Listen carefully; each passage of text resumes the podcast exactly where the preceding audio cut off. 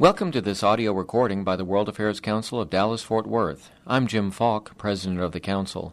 We are a nonprofit, nonpartisan organization dedicated to promoting public awareness of global issues and the ways in which they affect the Dallas Fort Worth region. Become a member today at dfwworld.org and help us connect North Texas with the world. This podcast is made possible through the generous support of Haynes and Boone LLP. We hope you enjoy it. Thank you for being here on an early Saturday morning, and I want to thank the World Affairs Council for giving me this opportunity to speak to you. Uh, I understand that um, I'll make some prepared remarks and then uh, for about 30 minutes, and then after that we'll have a question and uh, answer, answer session, and I'll be happy to take your questions. Think of Islam and politics, and most people think of the Middle East, and more recently Afghanistan and Pakistan. Some may think of Turkey. Only a few, unfortunately, would remember Indonesia, although this group would probably be among them. When one does read or hear about Indonesia, the news often relate to bombings in Bali or in Jakarta, or protests by jihadist groups against terrorism trials and their verdicts. Some of you probably remember um, just last weekend uh, that Indonesia executed three men for carrying out the, uh, for carrying out uh, the Bali bombing in 2002. The news angle: how it incited demonstrations by militants. Such news coverage illustrates the threat of Islamic extremism at a global level. They also fit in with a picture of Islamic intolerance simmering under the surface of a Muslim society. But really, these events draw, these events no more show the complexity of Indonesian society uh, than, than politic, uh, of Indonesian society and politics than focusing only on, say, far-right groups in Israel tell you about Israeli society and politics. And the pity is that Indonesia is not cited more often as a positive example of how Islam is compatible with democratization. Freedom House has ranked Indonesia among free countries for three years running, putting it alongside India and Mexico. It's not for nothing that the International Foundation for Electoral Systems, a well respected election assistance organization, it's not for nothing that IFES, uh, this well respected election assistance organization, calls Indonesia, and I quote, a success story as an Islamic democracy. Many analysts consider Indonesia a stable democracy, well on its way to democratic consolidation. One observer goes so far as to say, and we don't hear this a lot these days, that Indonesia is a country where the US has gotten it right. In the time that I've got, I want to outline the political landscape in Indonesia with particular attention to the role of Islamic groups. I will focus on the part they played in the growth of civil society and in the process of democratization. On the evidence of the last 10 years, which is how long it's been since the dictatorship gave way to democratic practice, Indonesia offers a pretty good argument why Samuel Huntington's Clash of Civilizations thesis is overly simplistic. If you recall, that is the claim that global conflict will take place between culturally defined nations and groups, especially between Islam and the West, because they hold such different values about modernity and government and human rights. But the idea that Islam cannot coexist with democratic freedoms is, at least in Indonesia, so far refuted. The country has had two sets of national elections and three peaceful transitions of presidential power. And you can see when they took place uh, if you look at the timeline that I've distributed. Islamic political parties exist side by side with secular parties. Party coalitions cross the religious divide, and cabinets have been broadly inclusive. Civil society groups, many Islamic activi- activists among them, successfully mobilize on behalf of democracy and religious pluralism. There exists a, cl- a healthy level of debate about Islam and its role in politics, with a wide range of views expressed in the marketplace of ideas. When someone like Huntington looks at a place like Indonesia, he sees an Islamic society. What he doesn't see is the fact that it's, a complex, it's as complex a country as the United States, maybe even more so. Here is a country that consists of 14,000 islands. It stretches across 3,000 miles. It has 230 million people. I think you have a map too, so that would help you get a sense of its geography. It has 230 million people, and about 700 distinct languages are spoken. 90% of the people, that's 90, call themselves Muslim. but significant minorities of Christians, Hindus, and Buddhists exist. The Javanese is the largest ethnic group, but almost half of the population is a mosaic of groups, each contributing no more than 3% of the population. Indonesia is important geopolitically, straddling global sea lanes between the Indian and Pacific Oceans. Indonesia also has large reserves of oil and gas. Its economy is closely tied to the world economy. The area had been part of a medieval empire. It had been under Dutch rule, it had been under Japanese occupation, it had experienced a near communist takeover. This is a society with a complicated history and many, many social and political interests. Of course, this very complexity also tempers some of the optimism I expressed earlier. Democratic consolidation is never a straightforward process. Reversals do happen, and Indonesia is not out of the woods. Economic instability, poverty, poor governance, and deep seated corruption are some of the issues that might yet undermine political progress in Indonesia. They could still open the door to Islamic radicalism or another type of strongman dictatorship. My sense, though, is that if this happens, it would come about more from a small group seizing power from a weak state, and not because Indonesian society as a whole chooses to turn that way. If the US wants Indonesia to remain a friendly, democratic ally that just happens to have a Muslim population, it, make, it makes sense that it should help ensure Indonesia remains economically stable and appreciate the nuances of Islamic politics in that country. Islam followed the trade routes to the Southeast Asian archipelago, taking hold in the early 15th century. It grafted itself on top of Hindu Buddhist traditions already rooted in the region. Its strongest influence was felt in the West. If you look at the map, you'll see in the West it's Aceh, which has strong Islamic culture, and then it's weakest in the East, Hence, Bali today remains Hindu Buddhist. This interaction created a particular indigenized version of Islam that many anthropologists consider accommodating in character. Many religious rituals one might witness in Indonesia today, including mystical practices and pilgrimages to the graves of local saints, are considered problematic by the strictly orthodox. In the early 20th century, a wave of Islamic reform and revival washed ashore, it brought a new approach to Islam that sought to return to the, to the truth of Scripture. At the same time, it represented a conscious effort to reconcile religious interpretation with the challenges of modernity. Those who followed this path could be said to be more fundamentalist, but they also embraced Western learning and science. Islam in Indonesia nicely illustrates the enormous variety of thought and practice within the tradition of the Prophet Muhammad. Both these strands of Islam, the indigenous, which Indonesians also call traditionalist, and then the modernist, flow through Indonesian history and politics. The traditionalist movement came to be embodied in a group called the Nahdlatul Ulama, or NU. The modernist movement was more fragmented, but dominated by a group called the Muhammadiyah. You'll find their names in the glossary that I've handed out. By the middle of the 20th century, these groups engaged in education and community welfare activities as well as in politics. They were the largest organizations in Indonesia. Today, they are the largest Islamic organizations in the world. They have a combined membership of 70 million people, 70 million members. The first defining point of political Islam that deserves highlight is the mid 20th century. Contemplating independence from Dutch rule, politicians from the NU and Muhammadiyah wanted a sovereign Indonesia to have an Islamic political basis.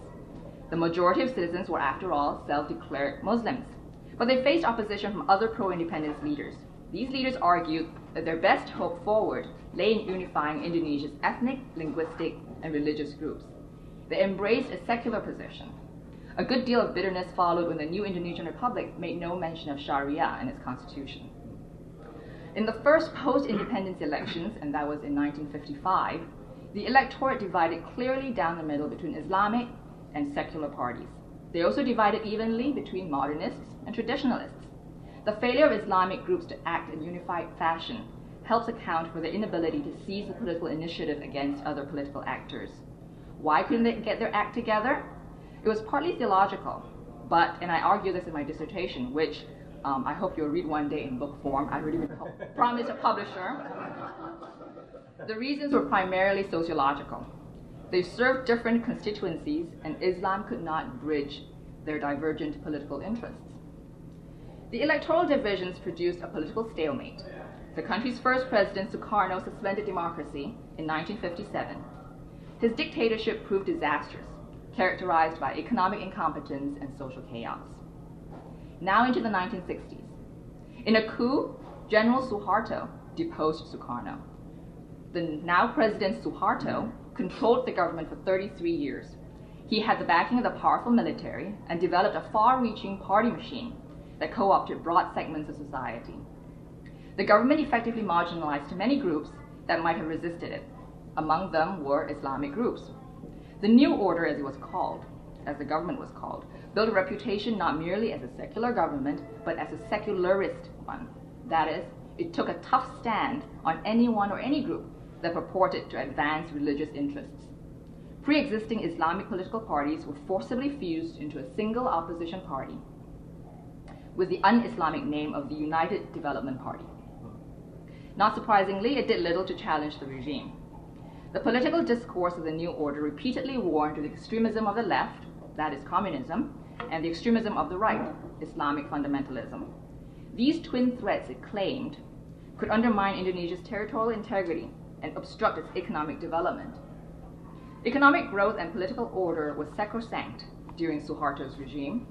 They justified severe limits on civil rights and all manner of political controls. The New Order government used its economic success to justify the hush policies. For a long time, if you wore a headscarf or some other manifestation of strong Islamic faith, you could be denied scholarships and a government job. You might take part in a religious study group, but one hint of criticism against uh, the, the state, even on matters strictly of religion, and your persona non grata at best. But like many authoritarian regimes, repression was never total. An autonomous space existed in civil society, and the most active organizations were Islamic in nature. When Suharto's government took over, the Muhammadiyah and the NU, those large Islamic organizations I mentioned earlier, retreated into the so called cultural sphere allowed to them. President Suharto tolerated the Islamic groups as long as they focused on obviously non political activities. The Muhammadiyah and the NU walked a, a fine line between autonomy and accommodation. Nonetheless, they managed to become the mainstay of civil society, carving out a space independent of the state. The Islamic organizations focused on the religious schools and the community oriented activities, which ran the gamut from local health clinics to farmer co ops. They each maintained a formidable national network. They had ties to international NGOs. They functioned as voluntary associations, intermediate structures that kept religious followers socially engaged. They offered an alternative model for how citizens might be organized. Apart from the NU and the, and the Muhammadiyah, civil society in Indonesia also gained strength from a significant number of small but dynamic independent Islamic groups. In the early 1980s, signs of more intense Islamic piety emerged in Indonesia. Mosque attendance went up, and a new generation of Islamic intellectuals achieved a new profile. Economic development and rising literacy made formal religious study accessible to more Indonesians. The state, ironically, also contributed to this rising religiosity. At the local level, government policies were more tolerant towards Islamic practice than the official rhetoric. Officials saw religion as an outlet for energies otherwise directed at the state. The relative freedom of religious space compared to political space attracted many activists cynical of politics, especially on university campuses. These groups were decidedly heterogeneous, emphasizing different aspects of Islamic doctrine for perspectives on economic and social problems. The perception that Islamic political representation was a travesty drew would be politi- politicians into these ranks. They shared an animosity towards the government for its antagonism against Islamic political expression. They resented the military's tendency to tar all opposition as Islamic radicals and then blame them for any social conflagration. Non Islamic groups also formed part of Indonesian civil, civil society, but Islamic groups could wield a different type of moral idealism. Reigned against Suharto's dictatorship, their cause was anti military and anti authoritarian. Frequently, that translated into support for democracy. Another important intersection of Islam and politics took place in the late 1980s. President Suharto recognized the power of Islamic civil society. At this time, a split between him, between him and other political leaders inspired him to seek new allies against Islamic actors. He projected a more pious image and lent the state's prestige, prestige to an association of Muslims, intellect, Muslim intellectuals called ICMI. Suharto's plan was to draw on a sector that he had himself sidelined. These conservative Muslims who saw themselves as the true heirs of the political parties that had tried to give the republic at its founding a more distinctively Islamic identity. The NU, then led by Abdur Rahman Wahid, came out strongly against ICMI.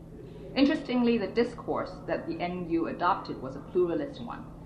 It accused the government of favoring one religion above the others in violation of its own secular principles. The NU then openly allied itself with the official secular opposition party, headed by Sukarno's daughter, Megawati Sukarno Putri. Until then, most power brokers and observers assumed an unbreachable cleavage between Islam, Islamic and non-Islamic actors. Their alliance opened up the potential for a secular Islamic coalition against the New Order regime. The NU's move was not only strategic, it had well-grounded philosophical basis and strongly influenced the development of Indonesian Islam. Abdur Rahman Wahid defined what he called civil Islam, which he articulated to be fully compatible with liberal democracy and religious inclusion. Other Islamic intellectuals, including those from the modernist camp, also spoke out in favor of democracy. Nurcholish Madjid, another well known and revered intellectual, famously said, Islam, yes. Islamic parties, no. At the same time, the rise of ICMI raised fears that pro Sharia Islamists were positioning themselves for political advantage after, politi- after Suharto left the scene. The state of politics in Indonesia in the mid to late 1990s roughly looked like this. On one side, Islamic civil groups aligned against the regime, with a number of them showing a clear willingness to work with secular political groups. On the other side, other religious actors who wanted a greater integration of Islamic principles into the state. They were not necessarily anti democratic, but they did think state policy should privilege Islamists in a Muslim society. The Asian financial crisis precipitated President Suharto's downfall in 1998. The Indonesian economy shrank 14%, the largest contraction by any single country in a year since the Great Depression. Other factors also set the stage widespread corruption, cronyism, and nepotism. The transition was not easy. Many of you might remember the ugly urban riots that set Jakarta burning in 1998, when the persons and property of Chinese Indonesians became particular targets. Violent conflicts elsewhere between Muslims and Christians created a sense that chaos reigned. Suharto's deputy, PJ BJ Habibie, took over, but he lacked credibility. Anything seemed possible. Habibie was believed to favor ICMI, and so some feared a hardening of policy in favor of Islam. Others feared the military would take over, especially when Islamic turn did occur. Yet others entertained the possibility of a state collapse with Indonesia breaking up like the Soviet Union. But a well organized and pro democracy movement with many Islamic activists within it kept up public pressure, helping to ensure elections in 1999. The results mirrored the 1955 elections in surprising ways, with the electorate again seemingly divided between Islamic and secular parties. But a closer look revealed a convergence. Two of the parties with Islamic leaders, one of them Abdur Rahman Wahid, adopted inclusive platforms. The five biggest parties, which won more than 85% of the vote between them, were secular parties or pluralist Islamic parties. When I say pluralist Islamic, I mean their leaders consistently reached out to non Muslim groups, their platforms did not favor the institutionalization of Sharia, and their members and, and voters extended beyond a Muslim base. The pro Sharia Islamists together won far less than 10% of the vote. According to the rules of that time, legislators chose the president and they agreed on Abdurrahman Wahid. When he lost a vote of confidence in 2001, Megawati became president with the backing of various political parties, despite earlier talk over the issue of her gender. Since then, Indonesians have gone to the polls again in countrywide legislative elections in 2004. They have also participated in a, in, dire- in a direct presidential election, which included a runoff. Each of these elections was considered free and fair and largely unmarred by violence. Not a small feat for a newly democratic polity, where votes cast averaged 120 million. That, by the way, also puts those elections among the largest exercises of democracy in the world. The 2004 legislative elections were only exceeded by the US in the recent turnout for the presidential elections. And the number of registered voters in Indonesia for elections next year stands at 150 million. The specter of Islamic radicalism remains, of course. Jama'ah Islamiyah, you might have heard that name, an extremist Islamic group, still exists in the outer islands. It was responsible for the multiple bomb attacks in Bali and Jakarta between 2002 and 2005. For a while, the government had appeared unwilling or unable to root it out. More recently, however, the arrests of top leaders are believed to have weakened it seriously. It has no ties to any mainstream Islamic parties. Outside of terrorist activities, low level conflicts between Muslims and Christians persist. Isolated attacks on non Muslims continue, and some non Islamic places of worship have been forcibly closed by vigilante groups. Hardline Muslims are a marginal but noisy group. At the level of government, the pendulum swings, the pendulum swings both ways on matters of Islam. This I attribute to a new democracy trying to find a social equilibrium. In 2002, a few Islamic political parties revived the proposal to make a constitutional amendment that would require the state to enforce Sharia on Muslim citizens. It generated controversy, but the effort was soundly defeated. In 2006, some district level governments passed a number of local ordinances based on Sharia. This development was seen as worrisome because they impinged on the rights of women and religious minorities. The central government expressed an intention to roll back some of these ordinances, which usually pertain to pornography, gambling, alcohol, and prostitution. But fear of appearing insensitive to Islamic social conservatives had led to no action so far. But the ordinances have not developed into a national trend. Democracy activists effectively mobilized against them using arguments of religious pluralism. Polls made during that period showed that more than 80% of Indonesians expressed a clear preference for a secular state over an Islamic one. The current president is Susilo Bambang Yudhoyono, a former general who has declared his belief in religious inclusiveness. His vice president is considered an observant Muslim acceptable to Islamic voters. Their partnership is yet another sign of political willingness to build alliances across the religious divide. According to polls, Yudhoyono's appeal lay in his apparent ability to get things done, with economic recovery and the elimination of political corruption the main issues, rather than religion.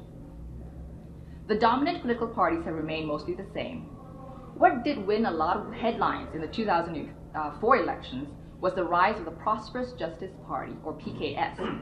It won about 7% of the vote, which made it the sixth largest party.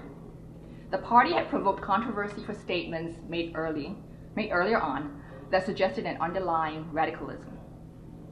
One foreign journalist reported a photo of Osama bin Laden in a PKS office.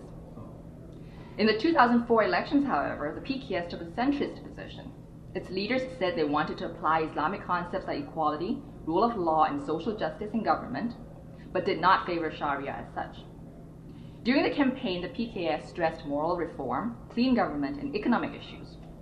Its members typically had university education, and the party projected even keel competence. One report that made the rounds told of how PKS organizers cleaned up the litter left behind after big rallies. As anyone who has been to Indonesia knows, littering is an epidemic there. The idea that a political party would take care of something so widely ignored spoke volumes to many people. The PKS is inspired by the Muslim Brotherhood in Egypt and appears to be applying the same social services focused tactics of groups like Hamas to win over hearts and minds. It also resembles the Wasat Party in Egypt, which has a strong professional base. So is it a stealth party that would show its real colors once it became once it becomes a more formidable political party? I think it's unlikely.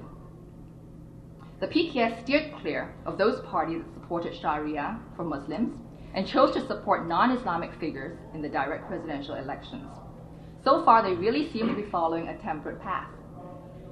I predict that they would stay the course because what we see of political behavior in Indonesia today suggests institutional incentives are working to bring about convergence. There were worries during the regime transition that proportional representation would favor smaller, radical parties rather than bigger, moderate ones. There have certainly been problems with accountability and efficiency in a multi party system. The introduction of a directly pre- elected presidency has, has mitigated the disadvantages of that system.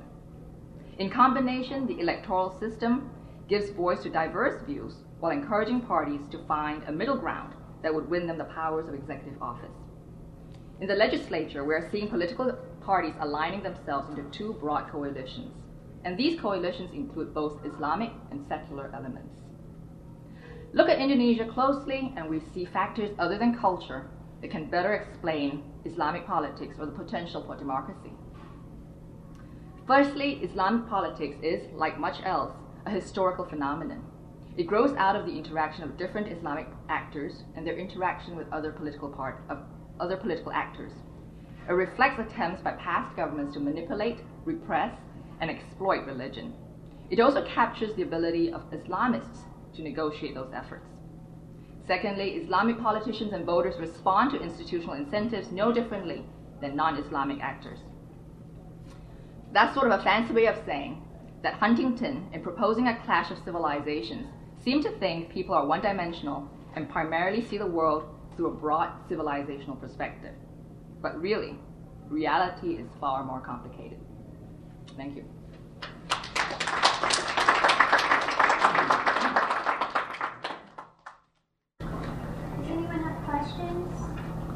With one. You talked quite a bit about Sharia law, mm-hmm. and uh, what I think I heard was that elements of Sharia law have been passed into the body of secular law, but that Sharia law is not the basis for law. And, and I'd like you to clarify that. Maybe I'm wrong, but could you give us just a little focused discussion of the relationships between the secular law and Sharia law and how Sharia law fits? It's something that uh, is, is still developing. Uh, law in Indonesia um, has very much been based on Dutch law um, because of its colonial history. Um, and uh, there was strong resistance against including um, Sharia or any mention of Islamic uh, doctrine or principles uh, in the constitution uh, when the republic was founded. and through the, through the Suharto regime, uh, again, there was uh, much opposition to the idea that Sharia ought to have any influence uh, on law. Having said that, um, Suharto did set up uh, a council of uh, Indonesian clerics, it was called MUI, M-U-I, um, that uh, tried to lend some legitimacy to um, his, his policies. The there has no, as far as I know, there has there is a um, there are uh, courts that uh, there are courts that abide by um, that implement Sharia in, in very limited ways, uh, and but they are for the time being um, relatively marginal. Uh, they have not. I would not say that Sharia has been uh, integrated into secular law. Uh, it's still largely secular, although what politicians would say is they try to base secular law on Islamic principles uh, without actually um, uh, saying that they are that, that these are are Sharia. Yeah. And and the understanding of Sharia too is, is interesting because when when people in the West talk about Sharia, very often the image of the Taliban comes in, comes to mind. Um, but the way the Indonesians under Sharia, understand Sharia is quite different. Um, polls have been taken where people would be, would be asked, uh, do you support Sharia? And something like 70% would say, oh yes, we do and then you and then you actually break it down and you say, well, do you support you know um, punishment for adultery? Would you uh, support particular punishments for for uh, stealing? Stealing exactly, uh, and then uh, Indonesians say, oh no no, not that.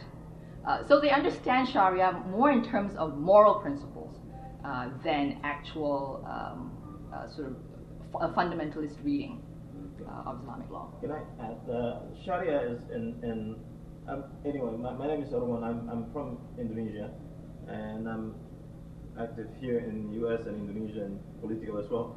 Uh, Sharia is also means in Arabic means that uh, the duty of a Muslim or, or individual towards each other.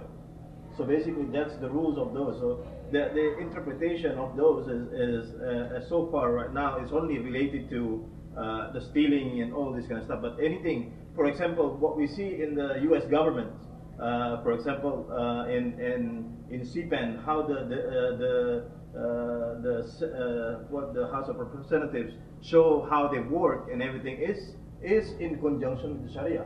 So that's that's if you want to call it that's a Sharia. How do you the judge rules? I mean the the Congress uh, question the credibility of the president. It's the Sharia.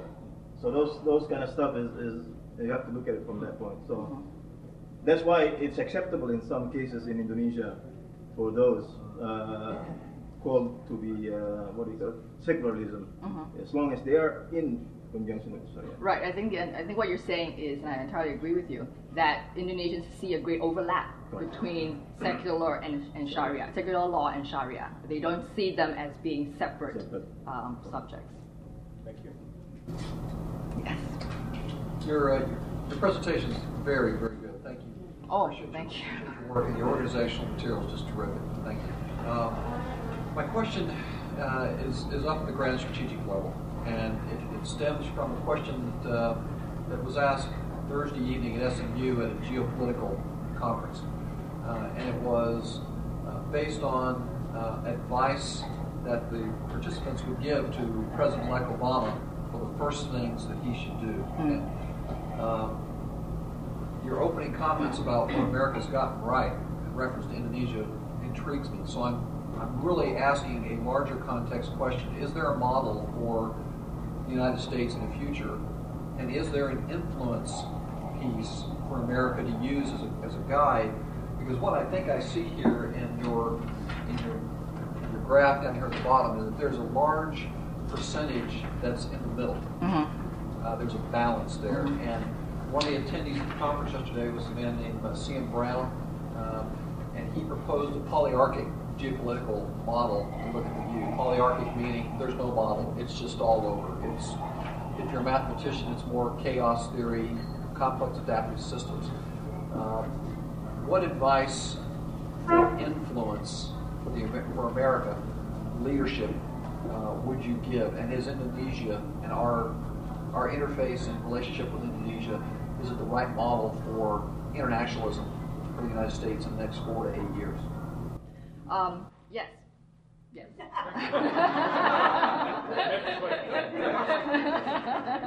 Next question. No. Um, yes, I, I think the United States has gotten it right with Indonesia. Uh, and a big part of, of getting it right, I think, uh, was that the United States chose to invest in civil society.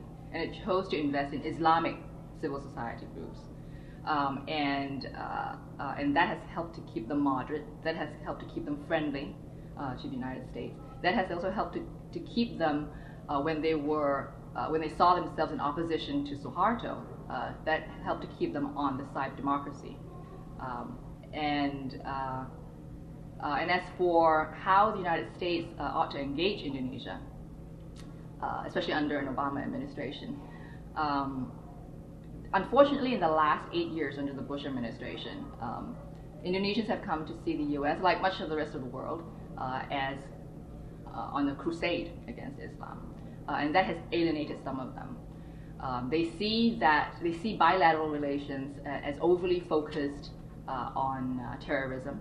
You know, really, I mean, all we hear about Indonesia these days is terrorism, terrorism, terrorism. Uh, and what they would like to, uh, the, the new Obama administration to do, I think, is to you know look more broadly at the issues that concern them. I mean, they're not only interested in issues of Islam, which they are you know concerned about, but they also want uh, they, they want to to um, they want to clean up their government. They want to uh, recover economically. Uh, they have been hit uh, actually a little bit worse even than the U.S. You know, since the global financial crisis came along. Um, and I think what they would want is uh, for the United States to just broaden their perspectives in terms of the issues um, on the table uh, in bilateral relations. Uh, but generally speaking, I think the the electoral system that uh, was set in place, again uh, with um, a lot of help from U.S. uh, aid organizations, uh, has just worked out fantastically. Uh, now, of course, electoral systems um, have to be different and, and adapted to the unique circumstances of any particular society. In the case of Indonesia, uh, there was a lot of talk about the possibility of a, uh, majoritarian system, the way that the U.S. has it, but there was fear that uh, if that was in place, uh, th- that regional parties would end up being set up. and that would that would split up the country. Uh, and so they have proportional representation, which you know on the one hand is not terribly efficient, um, not a lot of accountability because you just have too many parties. You don't know who is the one responsible. Uh, cabinets can be too inclusive. Um, at the same time, different groups, even the smaller groups, feel represented. They feel that they are part of the process. Uh, and, and I think so far that has worked out well. The, the reforms that uh, President Yudhoyono um, has been putting in place, he's been criticized for being too cautious. Um, but I actually belong to the school that says that cautious is, caution is not a bad thing. Uh, a lot of people say that Indonesia, you know, has not been uh, moving ahead fast enough. Uh, but I think slow and easy actually is, is a better way, um, especially when you have so many complex issues uh, to think about. Thank you. Yeah. I have to make this comment, which leads into my question. Okay. Um, Indonesia, the media, terrorism, terrorism, terrorism. I feel like in America, we have been labeled as on a crusade. And I personally don't feel like Americans are on a crusade against Islam. I feel like there are a lot of Islamic people living in this country, as well as Buddhists, Hindus, you name it. And I think we live very peacefully. Which brings me to my question. I have this underlying feeling that the media is sabotaging or creating these problems around the world by labeling Indonesia as terrorists, terrorists, terrorists, and Americans as on this crusade, as I'm just using your words as an example. And I'm sitting here feeling like maybe the media is working against all of the things that actually countries are trying to do for one another and with one another. Do you feel like the media is? I, I feel like I, I'm so against the media. I'm like, against the media. I, you know, I, I, I You're on a crusade against the media. That's what we need to crusade against. I mean, am I the only person that feels like this? That the media is, is highlighting or depicting certain countries as being different than perhaps they really are. I mean, if you look across the board, America is very generous. And, and what we do here does influence the economy of the world. When our economy goes down, so does the American economy. And let's face it, Americans don't want the economy around the world to be bad because we truly believe in a global market. I've, I've got to stop because, but, but do you have any comments about the media and the impact that it has? Well, I, I don't think there's a vast conspiracy out there. Uh, first don't of all, think yeah. conspiracy either. I just think it's what they do as a business. Right, right. I think what happens, and this is a comment on the media, and you know, obviously other people um, could share their views. Um, the media like to hook onto a narrative. It's easy to tell a story, and it's easy to tell a story that only has you know one plot. Uh, and the, the problem with reality is there are many, many subplots. Um, and uh, you know different plots kind of emerge at different times. And when you when you look at a country like Indonesia, you know it's so complex. How do you go about even you know beginning to talk about, I mean, all the different things out there? You just did it in a half hour and you did it really well. I want that in the newspaper so people can understand. But you know, I mean, the average newspaper article. I read the New York Times, for instance, which is you know a good newspaper, and uh, you know, it, it, what I only have, I'm, and I, I mean, I'm someone who's interested in international affairs, and I have the attention. I, I spend maybe two minutes on a single article, uh, and you know, and then you flip to the next one. So, um, I mean, my opinion is sure. I mean, and I think it's just, it is pity that the media, you know, sort of hook onto a single narrative and then they kind of run with it. No, it's sexy. It's sexy to talk about bombings. It's sexy to talk about terrorist groups. I mean, who doesn't want to hear about terrorist groups? Me. Because honestly, we went to Jakarta after 9/11, and we spent the night and left because we were afraid. I have to tell you, it was one of the first times in my life where I really felt like I was discriminating against people because I really, truly don't. I said to my husband, "I'm scared. I want to get out of here." It was ridiculous to feel that way. Does anybody else have um, a response to that? Well, I'm also wondering, since we're on the media stream, how you feel the Indonesian government handled these, the, the, um, putting to death these, the, all these terrorists. It seems like they seriously mishandled this. I'm wondering what you think. In what way do you mean they mishandled? Well, you know, the, the guys stay in prison for all these years. Why all of a sudden do they decide to put them to death? Why not just leave them in prison? I mean, as one as one option. Why did they release their bodies so their bodies could be paraded for the media? We all know what the media was going to do with these. So I'm just wondering, you know, who within the Indonesian government finally made the decision that it was time for these guys to be put to death, and why not? Um, it went through a process. They were put on trial quite a few years ago. I forget now when exactly. 2004 was it? They were put on trial quite a few years ago, and uh, and then they were found guilty. And of course, the trial itself was, you know, created lots of controversy. Um, and then, but then they adhered to a process of appeals and counter appeals, and you know, the, the usual thing you see in a, in a, in a free justice system. Uh, and then finally, they decided, okay, all you've exhausted all your appeals. Uh, this is the law of the country. Indonesia happens to be one of those countries where um, uh, death penalty uh, applies. Um, as to why now, well, I mean, you got to do it at some point. Uh, that's, that, just, that just happens to be the law of the country. Uh, and you know, you can just imagine the, the, the flip side too. The criticism if if they didn't follow it through. Uh, you know, already the Indonesian government faces criticism overseas from not for not being hard enough um, on these terrorists. Um, so they're kind of caught in a hard place. And you know, there are elements in Indonesia that I mentioned. Um, there are militants who who um, who, who, would react the way that they did, uh, as, as, was um, reported uh, over the last weekend. But for many many other Indonesians, uh, I mean, they were really glad to see the back of these guys. Um, you know, it, it, they they in fact a lot of Indonesians have difficulty understanding why these groups even exist at all in Indonesia because their sense, their idea of Islam is so is so distant from from what these terrorists um, believe in. Uh, the, the, how much influence do the clerics have? Do they make statements that directly influence government like they do in other countries, or are they really a minor voice? Um, there's a wide range. Uh, the, the, the, Islam in Indonesia, at least, doesn't function like, say, uh, the, uh, the Ayatollahs do in Iran. There's no central authority. Uh, so the, cler- the clerics are all over the place with this. Um, you know, you do have you do have clerics that are linked to the government. Uh, you do have clerics from the Muhammadiyah uh, organization. You do have clerics from the ANU, uh, and very often they say different things. Uh, and uh, they do hold some influence, uh, obviously with Muslims, but I wouldn't say that they are. They're an important part of public discourse, but they're not by any means dominant. They're not an influence on law. I mean, they do have some influence in terms of. But um, as far as changing something arbitrarily. No, no, I, I, do, I wouldn't say so. I wouldn't say so. W- would you agree? Yes. I mean, most of the time, what, what they do is they're giving suggestion, which is a fatwa. Uh, uh, for example, they say uh, doing the traditional banking is considered to be unlawful in Islam, and that's what they do. And for a Muslim, they want to do or not do, it's up to them. But they, as the cleric, they, they, they make the decision on their, uh, on their side. For example, uh, pornography law, the, last, uh, the most commonly discussed in Indonesia with a lot of uh, chaos, not chaos, but uh, demonstration and so on.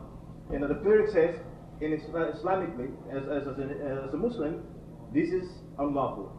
Have pornography in, in the society. Whether you the government want to adopt it or not, it's up to them. So that's that's how they, they, they're influenced in individual decision of deciding where to go in in the uh, in, in, in all of this. uh, laws they, and stuff. They don't have the power to overcome a, a, a Democratic vote. No. Say, uh, no. step in and no. make it They're not part of the government. They're they're independent. They're independent entities that elected not by the government but by the people. Uh, a lot of clerics and they they choose choose until they get to reach this uh, small group of people. And, and, even and even in terms of social influence, I mean, think of what the Catholic Church says and what Catholics in the United States, how they respond to right. uh, what the Catholic Church says. You know, right. they kind of they take some and then they they ignore others. Uh, it's kind of the same way with Muslims in Indonesia. Right. You know, okay. yeah. Thank you. Um, prior to the tsunami, there was, uh, I guess, uh, armed conflict in uh, in one of the provinces. Is it Banda Aceh? And I read several anal uh, analysis saying that predicting that this was just, uh, you know, the first step in the dissolution of, of Indonesia. And now, I mean, the various groupings throughout ethnic groups and what have you would not be able to stay together. Post tsunami, and from what you're saying, it sounds like, you know, this is no longer an issue. And I'm wondering, is that a correct interpretation?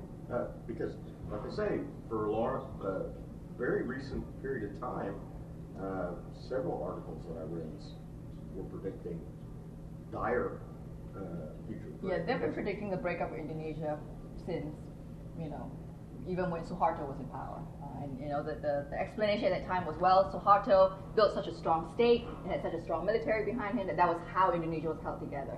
Take that away, and oh my gosh, it's going to become another Soviet Union. Um, and uh, and that hasn't happened.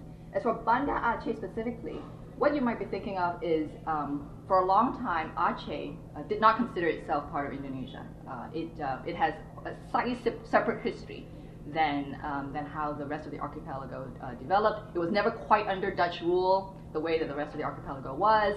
Uh, and so for the longest time, there was a free Aceh movement. You might have heard about them. They, they, they, it was an insurgency against the central Indonesian government in Java. Uh, but a, a, peace accord was finally signed in Helsinki in 2005. Uh, and that seemed to have held. Uh, it took a long time to get there. There was a lot of bloodshed. previous peace accords had fallen through, but this one held uh, and, it, and, it, has held uh, through today. Uh, and, and I think it was in 2006 or 2007, um, uh, there were elections for the governor of Aceh. And a former leader of the Free Aceh movement was elected as governor. And the central government accepted that.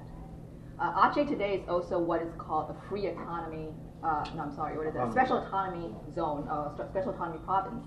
Uh, uh, and that means that it's got a lot more sort of federal control uh, over government than other parts of, uh, of Indonesia. It's the same with, uh, with Papua, which is in the far east.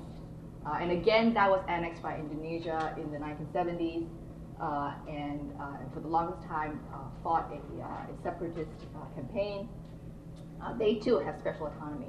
And that seems to have eased separatist sentiments um, and, and on the subject of, of, sort of that sort of decentralization, um, there's been a lot of decentralization going on uh, in the rest of Indonesia as well, uh, even the parts that were not uh, threatening to secede. Uh, and that again uh, seems to have worked really well in terms of, um, of making people feel like uh, their voices are being heard at the local level at least. Um, they, they, have much more control over policies. Exactly, exactly. Uh, and uh, and uh, and you know governor governors are now directly elected by the people, um, and governors are the heads of the provinces, and there are 30 some provinces, uh, and um, they have also their own legislatures. I question. I, work for the Fort Worth Sister Cities organization, and Fort Worth has a relationship with Bandung, mm-hmm. and we have since 1990. Um, and kind of on your comments, um, we haven't been able to do as many um, citizen diplomacy trips there. Like that's what our organization is all about, unfortunately. And I think that in a way to assuage some of the things that you were saying about what the media has been doing is for us to continue those exchanges. However, we haven't sent a youth group there since 1998, and I'm just one of the things that I would really like to do is revive that. And unfortunately, I just the message just can't seem to get across to the families and parents, and especially with the travel warning that's always been up there. I mean, you know, we even canceled a trip one time. The mayor was going to go, and then he canceled it because he was really nervous mm. about traveling there. Honestly, that's mm. that's what happened. so I just wanted to know what your opinion was as far as and suggestions for how you know my job working for this organization to get the information out to the people that it actually is a safe place to visit.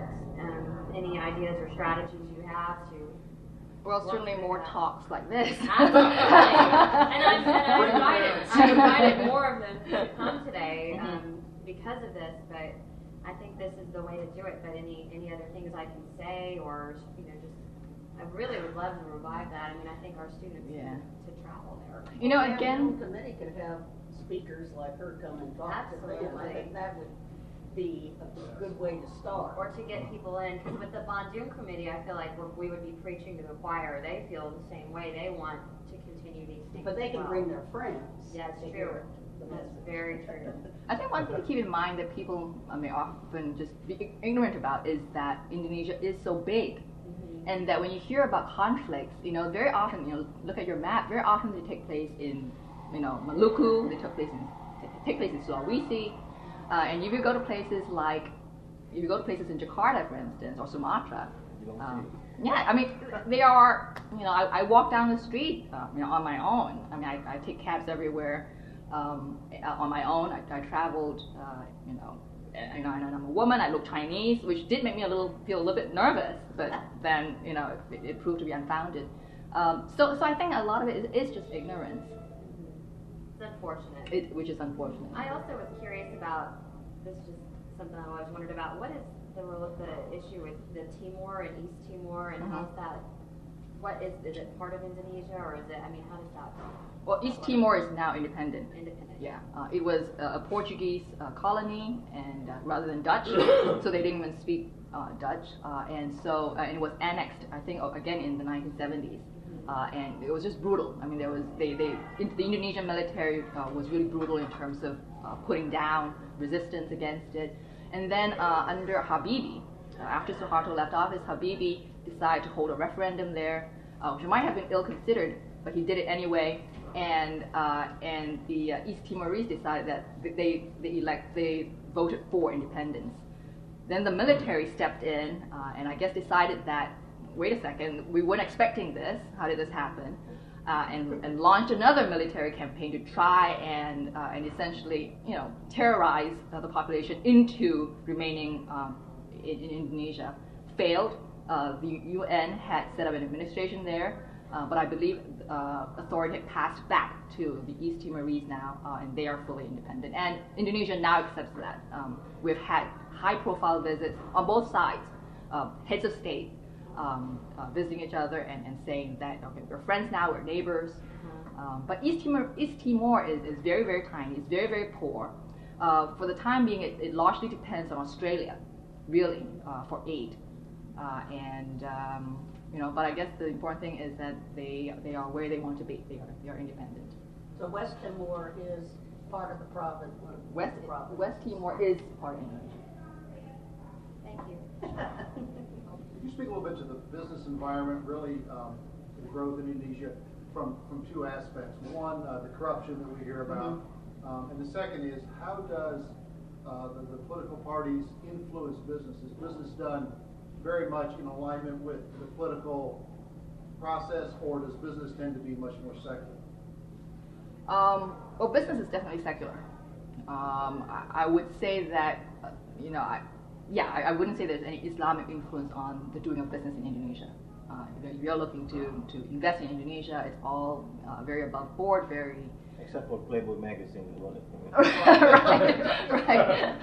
Um, in, Indonesia has had uh, trouble with attracting uh, foreign investment, uh, and that's because uh, you know perceived instability, um, but also because, as you as you point out, corruption. and corruption, corruption is is endemic uh, it, it, was there when Suharto uh, was in power. It's been there. Uh, it's largely because of, of, poverty. It's largely because of um, uh, of a state that has been unwilling to to uh, enforce laws. Partly because the elite are so deep in it themselves. Uh, the military, for instance, is is heavily involved in, in business, and. Um, does the military own businesses it does. It does, and that's in part because the state doesn't have enough money to pay to pay for the military. And I think I recently read that some 60% is incredible. Some 60% of the military's budget uh, is independent. Does not come from the state. Um, so uh, yeah, so you can see that is a potential problem too. but uh, can you speak to that for a few minutes? Uh, can you speak to that? what could be the future implications of that? There have been attempts at efforts at, uh, at military reform since democratization. Uh, of course, the president, uh, the, the, present president, is from the military himself. Uh, some people saw it as a good thing that he would then have the leverage to try and, uh, and reform the military. Uh, but other people thought that, well, you know, I mean, he obviously, you know, would have friends, you know, whose whose careers would be affected. Um, they do have a civilian uh, Minister of Defense, uh, and that's been in place since democratization. So that's definitely a move forward. Uh, and there have been other, I mean, there have definitely been, uh, been advances. For instance, the military used to uh, have seats in parliament, and that's been done away with. Uh, and the military used to have um, hold ministerial posts. Uh, now that's not allowed anymore. You, you can hold minis- you can be in the cabinet only if you retire from the military. Um, but but there but but large problems remain. I mean, there have been some structural reforms that they haven't gone far enough. So, for instance, the military has something called a territorial uh, command structure. Uh, during the Suharto uh, era, that structure mirrored the bureaucracy at, at every level. So, when, this, when policies were made, it wasn't just the civilian bureaucrats involved, the military had a representative at the table as well, uh, and they had a say in policy. That structure remains in place, although their influence has, has receded. Um, so I had mentioned very briefly in, in my remarks that uh, there is still the possibility of a strongman dictatorship. It's still possible, I think, that the military uh, might step back in if it perceived that um, that the civilian that civilian politicians were not um, being effective, were not doing what they ought to do, and it, it felt like their institutional interests were being challenged by civilian politicians. Having said that, I think that um, sufficient uh, reforms have taken place in the military, and there's just so much um, anti-military uh, sentiments among citizens that I think that's unlikely. Possible, but unlikely. In the uh, in the 80s, I worked for a multinational, and the laws in Indonesia were such that a U.S. company could not own a business there. And what we did was then there was an IB, there was an Indonesian company, and then we formed a parallel company as a consultant. Is that still true? You cannot, a U.S. company cannot own a business. There actually has been a change recently. Uh, unfortunately, I do not know the details. Uh, I kind of remember just skimming it over. Um, that has changed, and I think it has become more investment friendly. Um, but I forget if, and I don't want to be wrong on this, but I forget if a foreign investor can now own up to 100% uh, of a company in, in Indonesia, or if there's still a percentage that has to be held in reserve for a local investor. Um, that part I'm not sure, but but I dare say that uh, that the rules have relaxed. I'd like to ask about uh, education in, in, Indonesia. And the reason I ask is our friends in the media portray uh, the Islamic schools as being you know, very dominant and, uh, and also oftentimes radicalized. And I wondered, would you talk about uh, the educational system and, and tell us if this is an accurate picture or whether it's a skewed picture? Skewed picture. I was hoping you'd say that. Um, there are secular schools. By the way, there are no such things as secular madrasas, as, as we all learned during the presidential campaign. There are secular schools. These are public schools. They are state schools. Uh, and I think a majority of, of, of, uh, of uh, Indonesians attend those schools.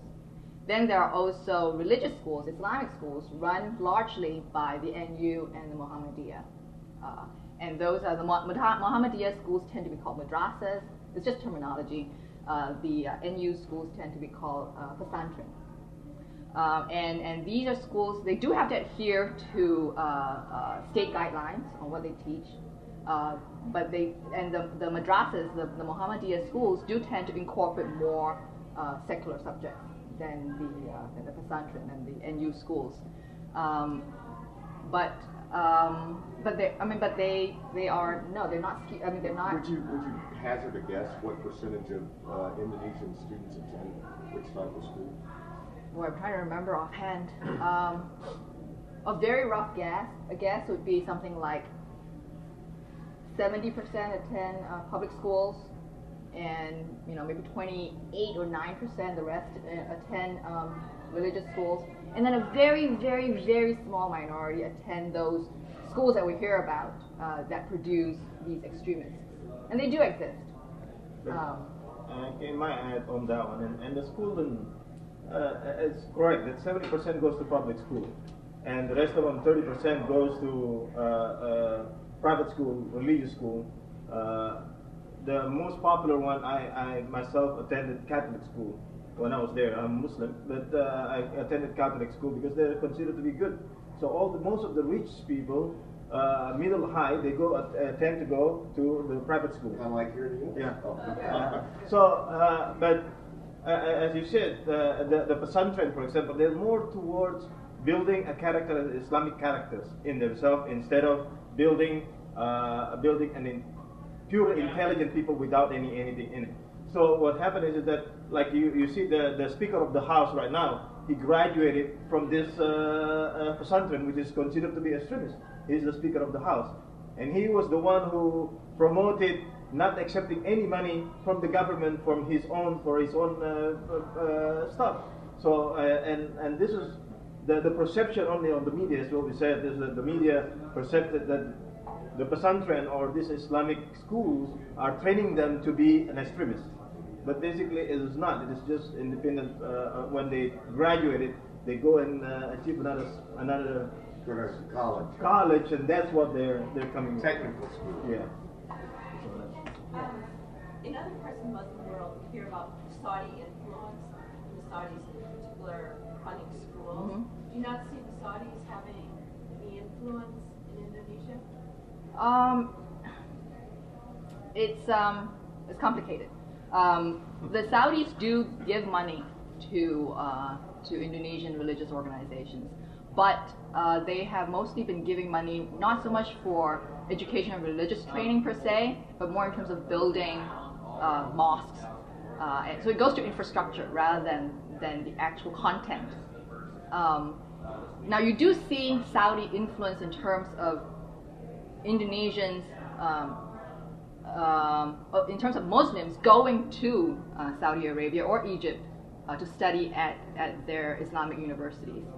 Um, so, so there is there is uh, an exchange of ideas that way, uh, and some a, a, lot of modernists, in fact, have uh, have, have been educated there. But so have so have people like Abdul Rahman Wahid.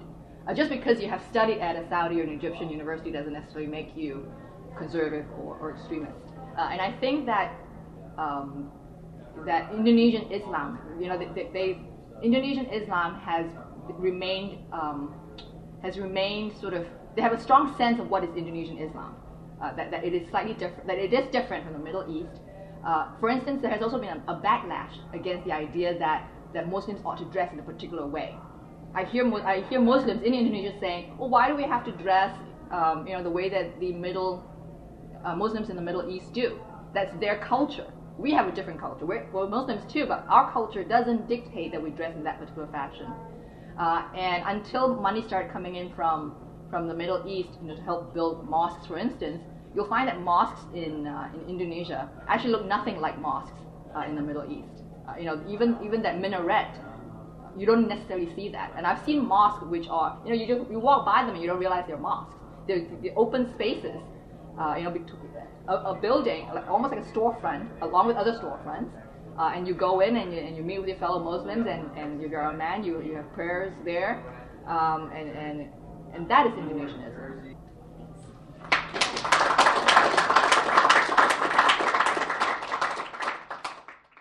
For more information about the World Affairs Council of Dallas Fort Worth, visit them on the web at www.dfwworld.org.